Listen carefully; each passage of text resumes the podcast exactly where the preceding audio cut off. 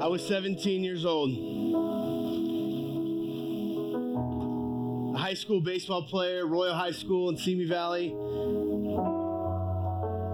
I was the type of teenager that thought they knew everything. Maybe you know someone like that. I thought I knew everything about God. I didn't think I needed church. See, I thought that just simply believing in God was enough. I didn't know any other way. I thought that that God was the type of God that would just allow everyone to get into heaven to spend eternity with him. And then over a course of a week that changed radically. I had a friend in high school, her name was Heather. She invited me to her youth group. But I knew everything about God. Why would I need a youth group? And so I looked at her and I said, Thanks for the offer, but I'm not the church kind of guy. She said, Okay. And the next week she came back to me and she said, Hey, how about now? Are you a church kind of guy yet? And I looked at her and I said, No, still not coming. She asked me eight times, eight times to come with her to church. And finally, I looked at her and I just couldn't keep telling her no. I figured she was never gonna let go of it. She was never gonna just let me be. And so I said, well, maybe if I just go with her one time, like maybe if I just go with her one time, she'll stop inviting me to church. And I can just get back to my life believing that that just believing about God is enough to, to get into heaven. And, and so I said yes finally. And I ended up showing up that night, that Tuesday night to youth group. And and I remember feeling super awkward. I didn't know very many people there. I didn't run with the church crowd and and yet I was there and they played weird games. You guys play weird games in your youth group? So I'm at youth group. We're playing silly games. And then they do something before the message called a, a table discussion. We're sitting around this table and we're talking about the concept that I talked to you about this morning the idea of sin. The idea that we were all born in iniquity. We were all born sinners. And I had never heard that before. This baseball player, this, se- this, this uh, senior in high school who, who thought he knew everything, he shows up to church on the first day and realizes he doesn't know anything. And I remember listening to the message and going, I wonder what else I don't know. And so I went home my mom asked how it was, and I told her, I said, it was, it was good. Do you have a Bible, mom?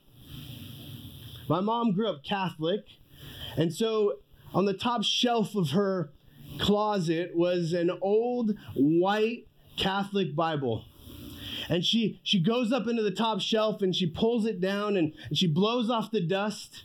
She hands it to me. And over the course of the next three or four nights i sit on my floor at night and just pore over the very gospel that we're going through this week the gospel of john. A gospel that's all about believing in jesus that, that shows all about the things we've already studied and where we're going tonight. And I just pored over those pages and I realized that I had no clue about my depravity, my need that we talked about this morning, I realized that I had no knowledge of who God was or what I needed to do to receive His grace.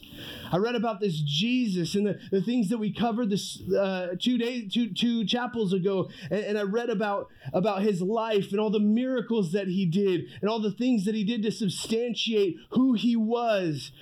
And right there on my floor, I made a decision that Jesus is who he says he is. That whatever need I had, I couldn't meet on my own. And that I needed Jesus to save me from my sins. And tonight I'm going to I'm going to ask you to make that same decision. I don't want to I don't want to hide it from you. I don't want to sneak it in at the end. I'm going to give you an opportunity tonight to receive Jesus as your Lord and Savior. But before we do that, open up to Genesis chapter 3. We're going to be in Genesis chapter 3 for a little bit. Then we're going to be in John, um, John chapter 10. So if you want to put a finger in John chapter 10, we'll get there in just a moment. But as we open up to Genesis chapter 3, we talked a lot about that here this morning. We see that Satan enters into the garden in Genesis chapter 3 and he challenges God's word. He looks at, at Eve and, and she says, Oh, that tree we're not allowed to eat from.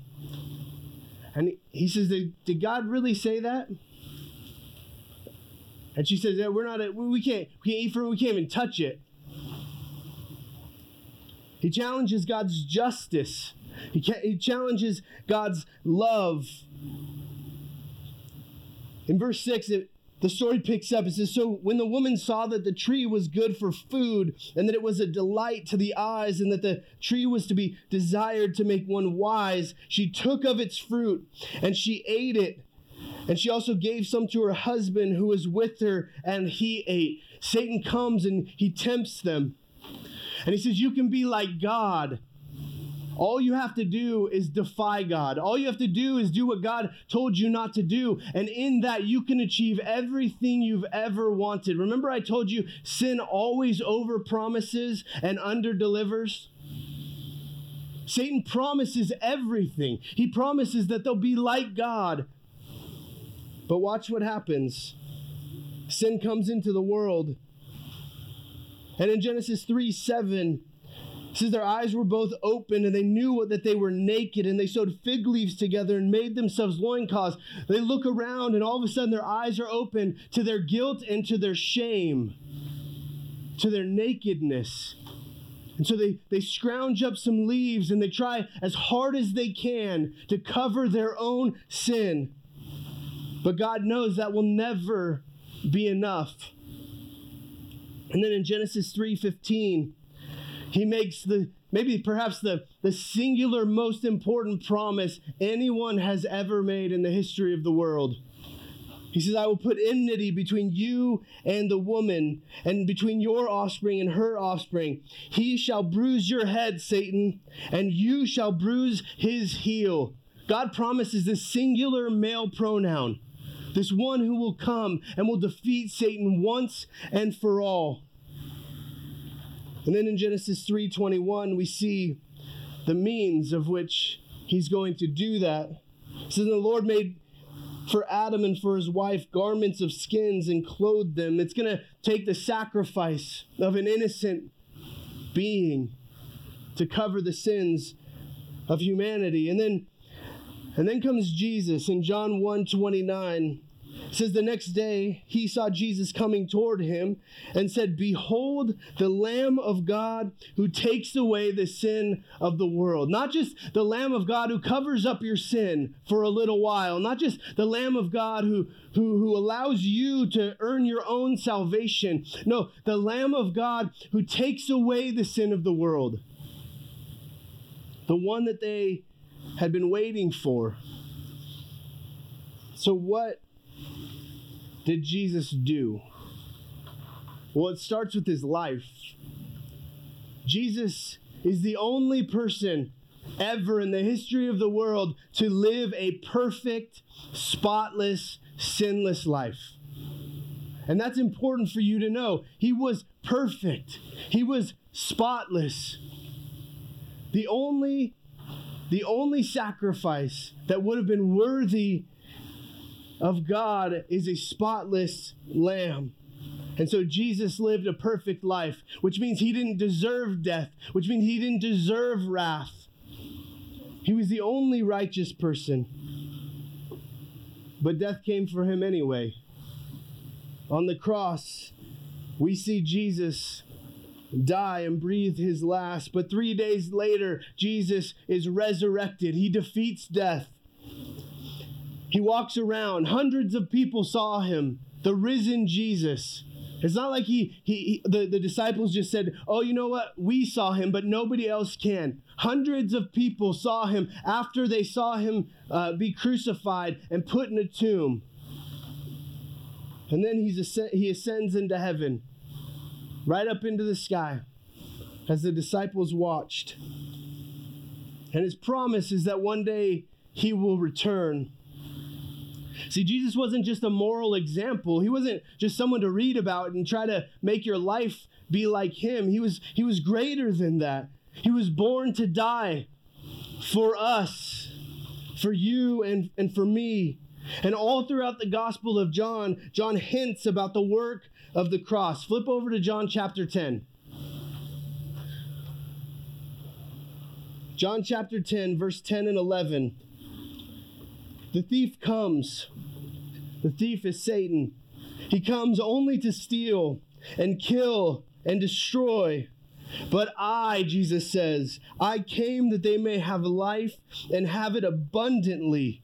I am the good shepherd, and the good shepherd lays down his life for the sheep. He looks at himself and he says, I came to give you life and life abundant. I came so that you could have eternal life. I came so you could have freedom from your sins. And he calls himself the Good Shepherd. Shepherds were charged with the caring of the flock, and their goal was to protect the flock at all costs.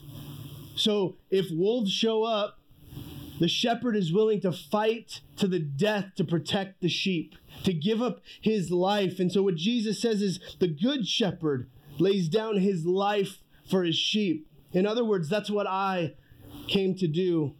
There's another hint in John chapter 11, verse 25 and 26, where Jesus is raising Lazarus from the dead. And in verse 25, Jesus says, I'm the resurrection and the life. Whoever believes in me, though he die, yet shall he live. And everyone who lives and believes in me shall never die. Do you believe this?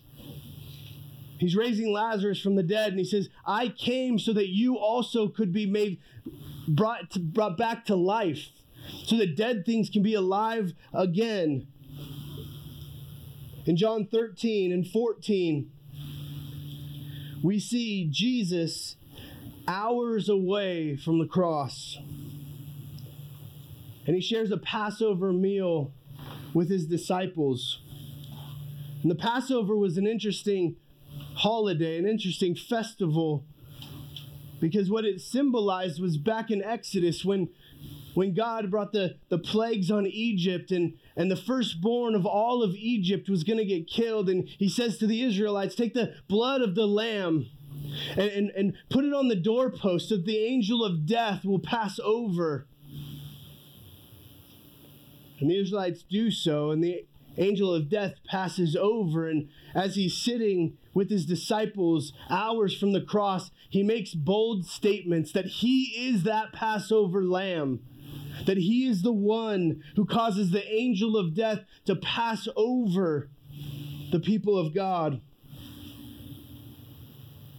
And he takes the elements, the bread and the, the juice, the cup. He says, This is my body that's given for you, and this is my blood that's shed for you. And, and he, he's drawing this, this conclusion that he's about to go to the cross and give up his very being, sacrifice himself, just like the lamb. Imagine the, the mood in the room. These men had, had spent three years with Jesus at least. They knew him more intimately than anyone, maybe except for his mother. And Jesus responds in John 14, verse 1. He says, Let, let not your hearts be troubled. Believe in God, believe also in me. In my Father's house are many rooms. If it were not so, would I have told you that I go to prepare a place for you?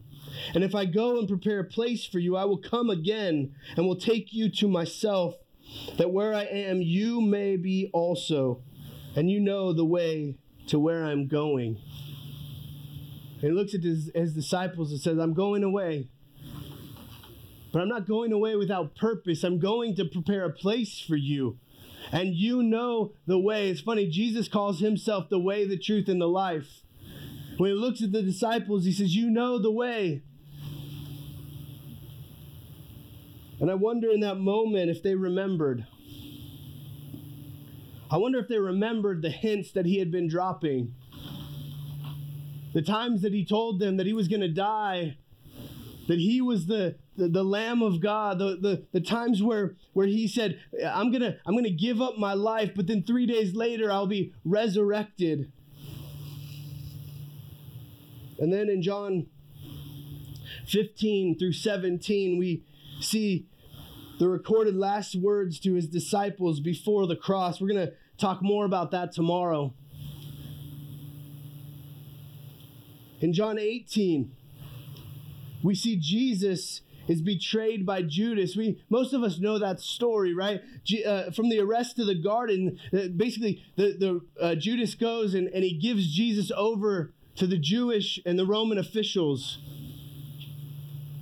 for just a few shekels of silver. And the guards come and they seize Jesus, and Peter cuts off the ear of one of the guards, and Jesus restores it.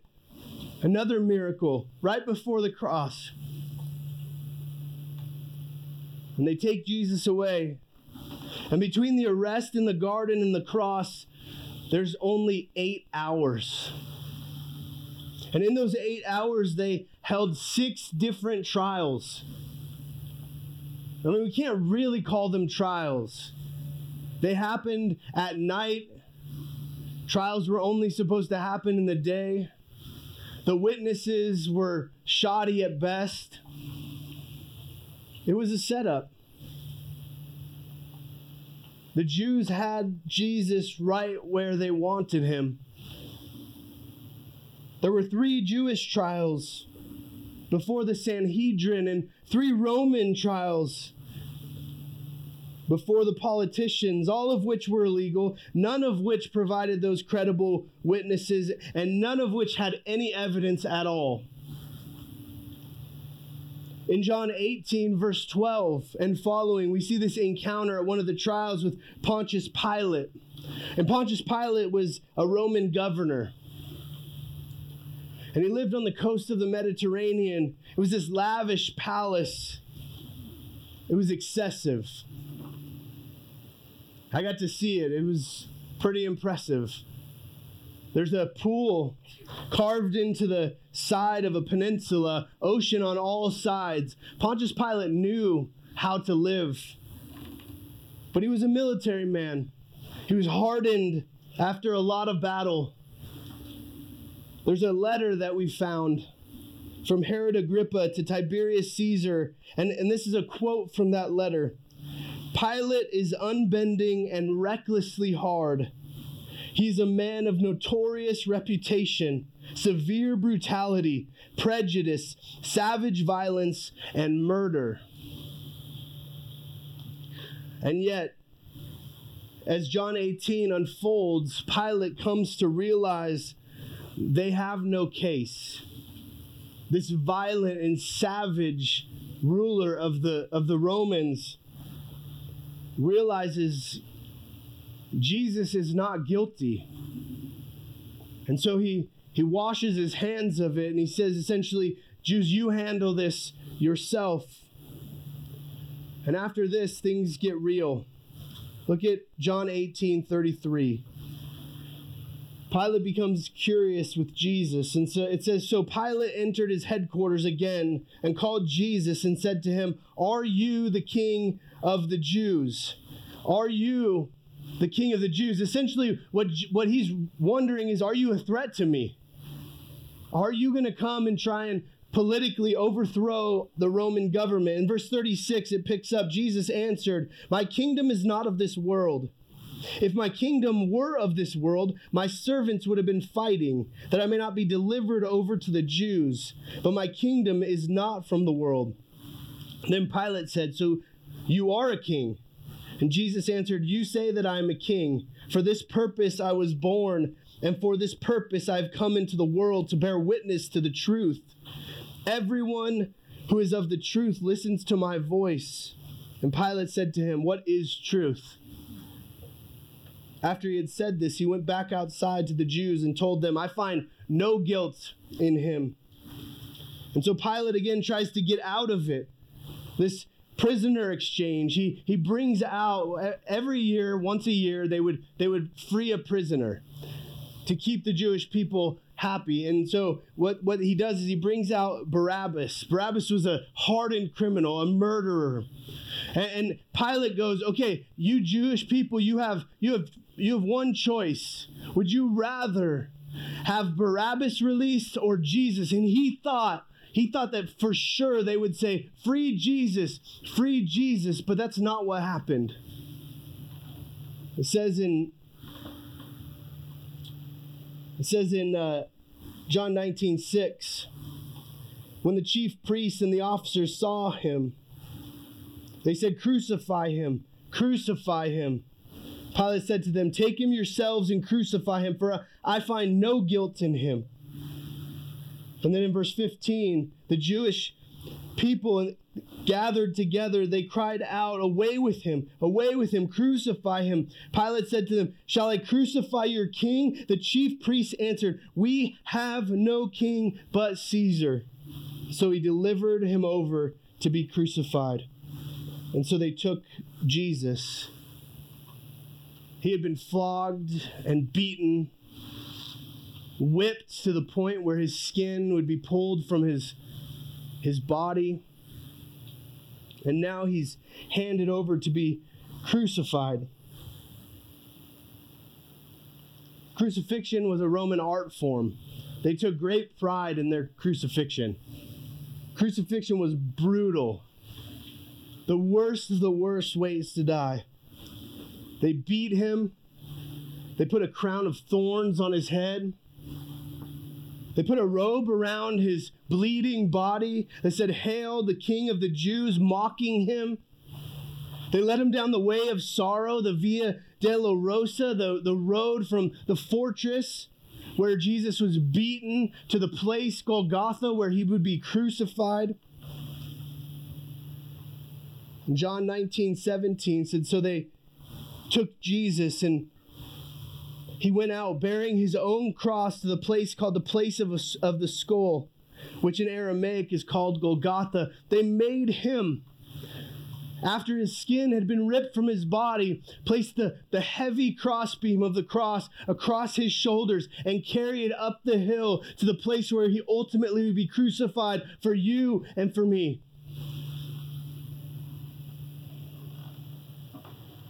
And then in John 19, verses 26 through 30, Jesus is going to die on the cross.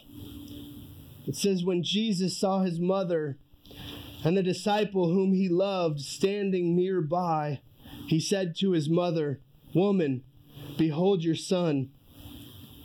Then he said to his disciple, Behold your mother. And from that hour, the disciple took her to his own home. After this, Jesus, knowing that all was now finished, said to fulfill the scripture, I thirst.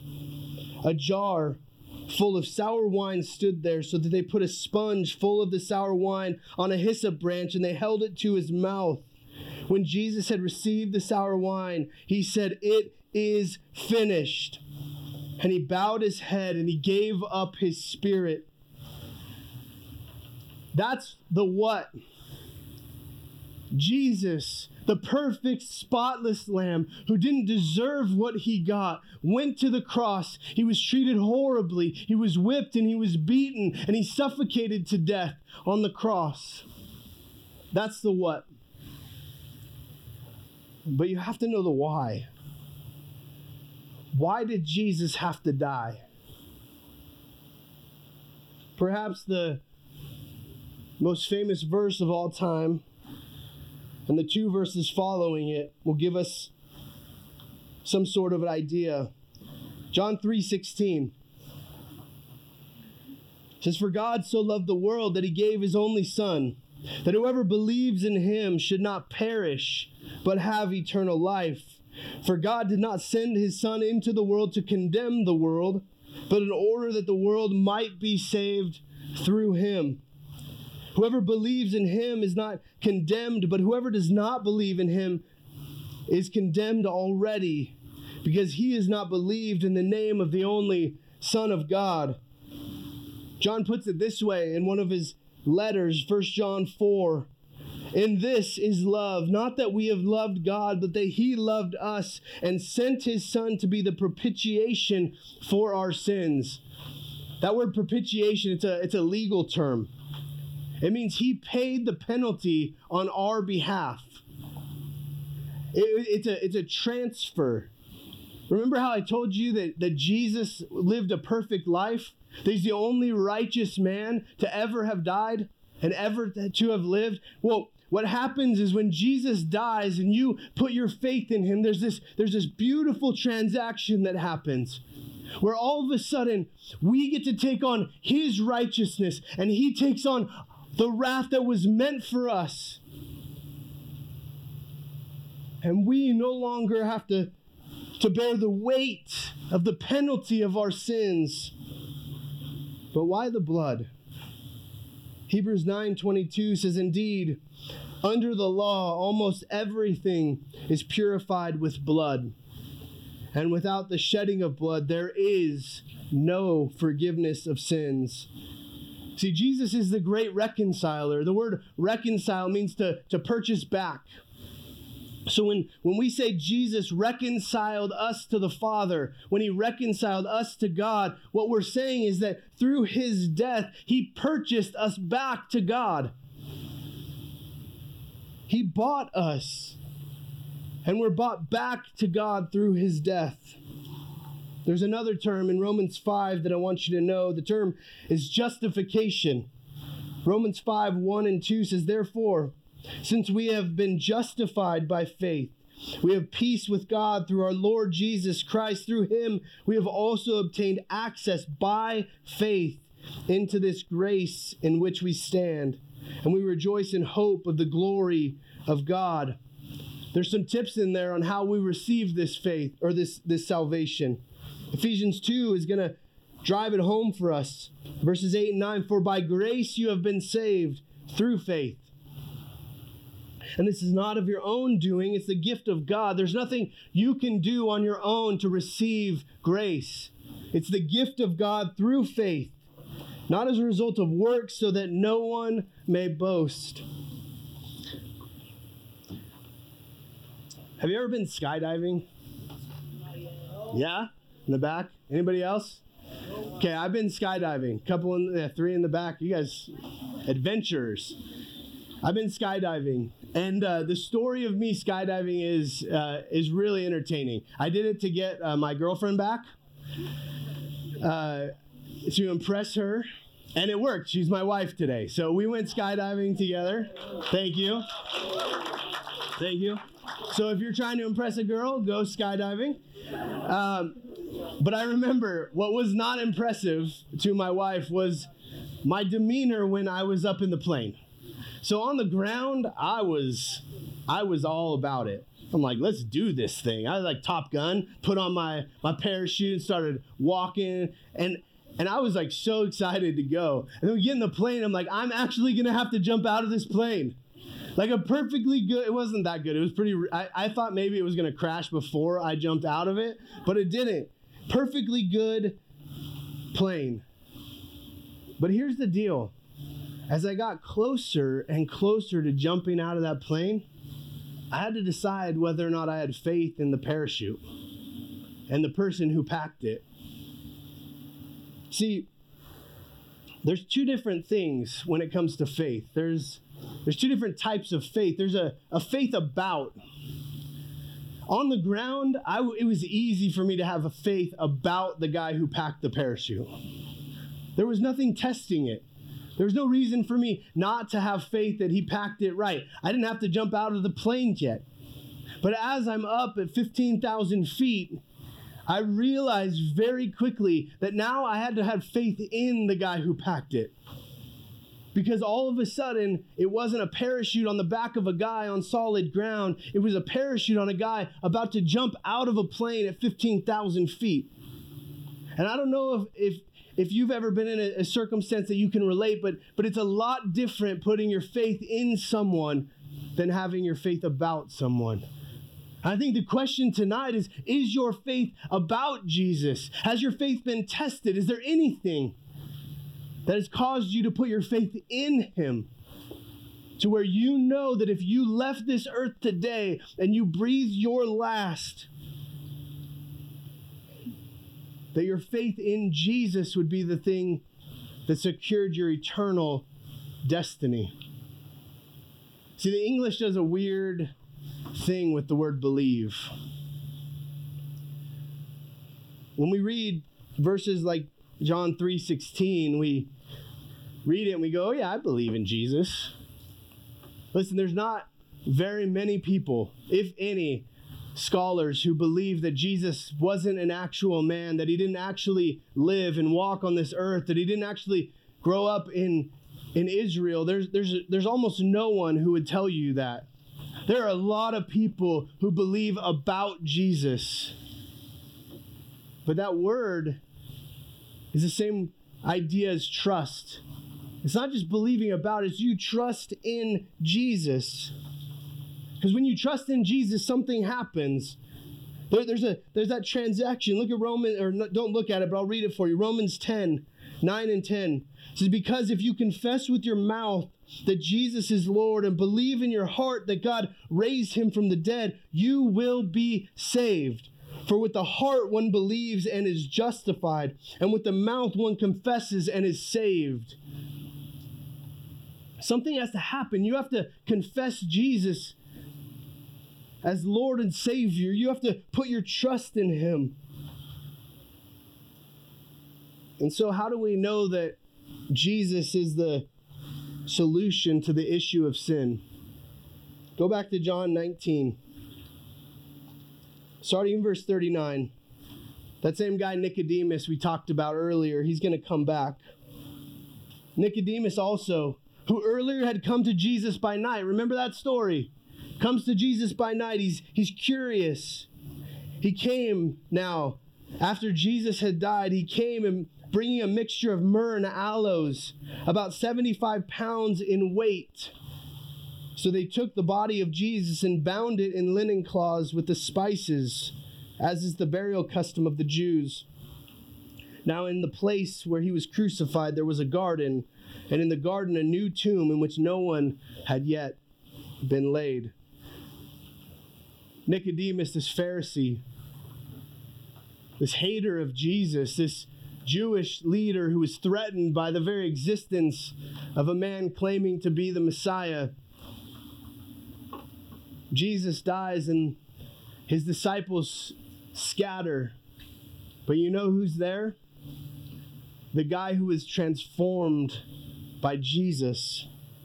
A guy who at first came by night so that no one would see him, and now in the middle of the day, at great risk to himself, is there to care for the body of his Savior. And then in verse 20, I mean, chapter 20, verses 1 through 9, this is the, the part of the story that everything comes down to.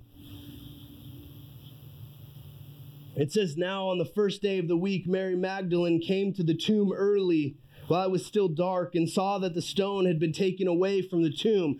They when they buried Jesus, they put this big giant boulder in front of the tomb. And, and the Roman guard sealed it. And if that seal was broken, the, the penalty was that the entire Roman guard that was watching over that would have been killed. They would have lost their lives. And so she ran and went to Simon Peter and the other disciple, the one whom Jesus loved, and said to them, They have taken the Lord out of the tomb, and we do not where we do not know where they have laid him. So Peter went out with the other disciple, and they were going toward the tomb. Both of them were running together, but the other disciple outran Peter and reached the tomb first. And stooping to look in, he saw the linen cloths lying there, but he did not go in. Then Simon Peter came, following him, and went into the tomb. He saw the linen cloth lying there, and the face and the face cloth which had been on Jesus' head, not lying with the linen cloth, but folded up in a place by itself. Then the other disciple who had reached the tomb first also went in, and he saw and believed. For as yet they did not understand the scripture that he must rise from the dead. I mentioned that when he defeated death, he appeared to over 500 people over a 40 day period. This wasn't a one time thing. And what I want you to know as we get ready to wrap up is as Jesus went to the cross, as he was put on trial, 11 of his disciples were nowhere to be found. The only one who showed up was John. The only one at the crucifixion was John. Why do you think that is? Because they had all lost faith. They had all doubted who Jesus was. If he was the Messiah, he was supposed to be this, this king, this ruler, this military genius who was going to come and deliver them from the hands of the Romans. And they looked around and they said, Our Messiah is not going to die. Our Messiah is greater than that. So Jesus must not be who he says he is. And they go off into relative obscurity and pout. That's my translation. Three days later, it takes a woman who had incredible faith to go and visit the tomb of Jesus, come back and report it to the disciples before they were curious to find what they would find when they get to the tomb. And they run to the tomb to see if what she says is true. And what they experience is a, a risen Jesus he conquered death. He proved he is who he says he is. And you know how I know that?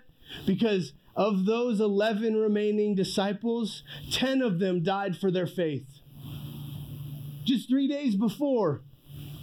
Three days before, they wanted nothing to do with Jesus. But after they saw the risen Jesus, they were willing to die for their faith. Nobody dies for a lie that they know is a lie.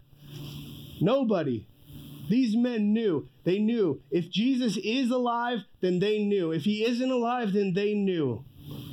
And their actions are the very evidence that we need to believe that Jesus is who he says he is. In John chapter 11, verses 25 and 26, Jesus said to her, I'm the resurrection and the life. Whoever believes in me, though he die, yet shall he live. And everyone who lives and believes in me shall never die. Do you believe this?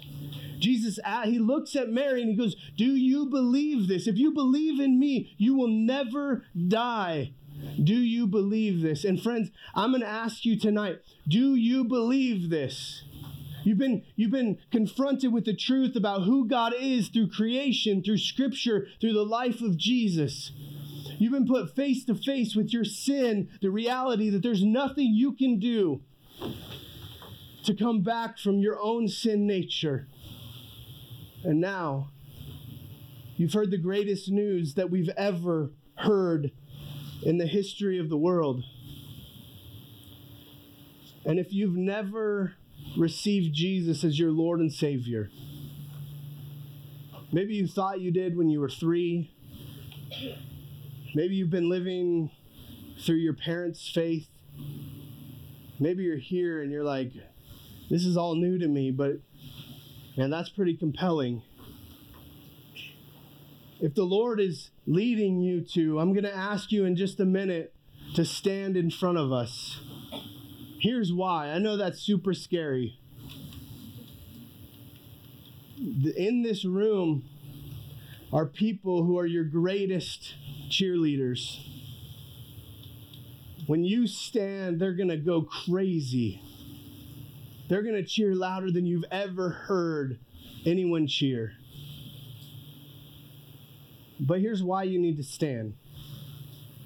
Because in this world, we see a place where Christians are constantly being beaten. Maybe not physically, but emotionally, mentally. We see universities that are that are making it their goal to, to take Christians and make them doubt their faith. See, the life of a Christian is a life of boldness. It's a life of saying, I belong to Jesus and I, I want everyone to know it. I don't care what the consequences are, I don't care what the risks are, because Jesus didn't care. When he went to the cross for you and me, he didn't think about the risks or the consequences, he thought about the relationship. And tonight, I want you to think about the relationship. If you're here and you either want to make that decision here tonight or maybe you made it one of the, the last few days at camp, I want I just want to encourage you stand boldly for your faith. Right now, go ahead. Stand stand where you are. If you want to make that decision, you can't sit back. That's not bold. I'm just kidding.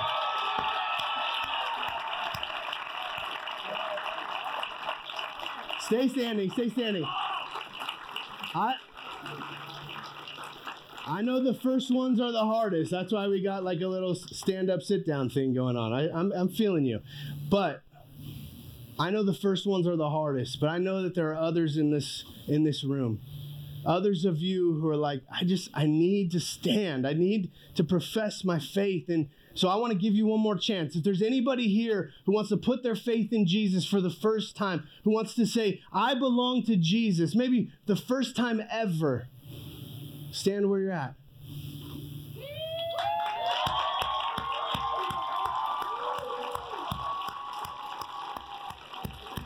Anyone else? Anyone else who wants to put their faith in Jesus tonight?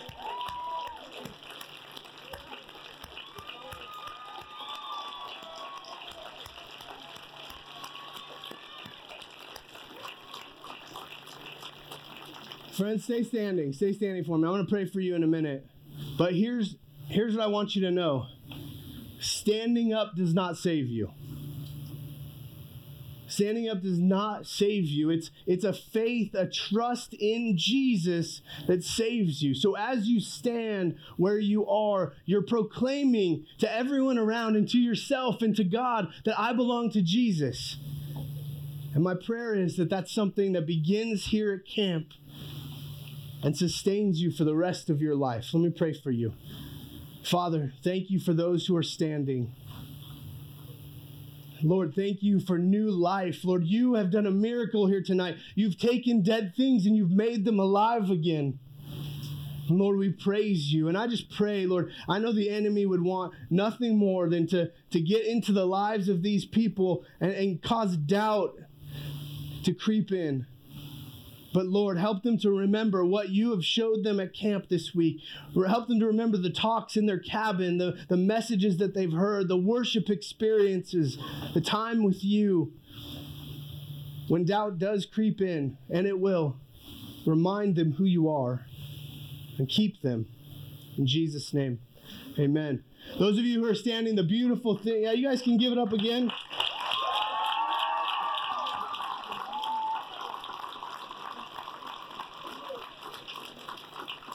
Those of you that are standing, I want to read two passages over you real quick. The first is Second Corinthians 5. 17 and 18 he says therefore if anyone is in christ he's a new creation. The old has passed away. Behold the new has come. All this is from god who through christ reconciled us to himself and gave us the ministry of reconciliation. You guys are a new creation. Whatever your past looks like it doesn't matter you're a new creation. You're made new in Jesus. Today is your spiritual birthday. Amen? Amen. One more passage 1 John 5 11 through 13. It says, And this is the testimony that God gave us eternal life. And this life is in his Son. Whoever has the Son has life. Whoever does not have the Son of God does not have life. I write these things to you who believe in the name of the Son of God, that you may know that you have eternal life. When you put your faith in Jesus, you have the assurance of salvation. You don't have to question where you will go when you die. You know through Jesus you have been bought with a price, and your eternity is with Jesus in heaven. Amen.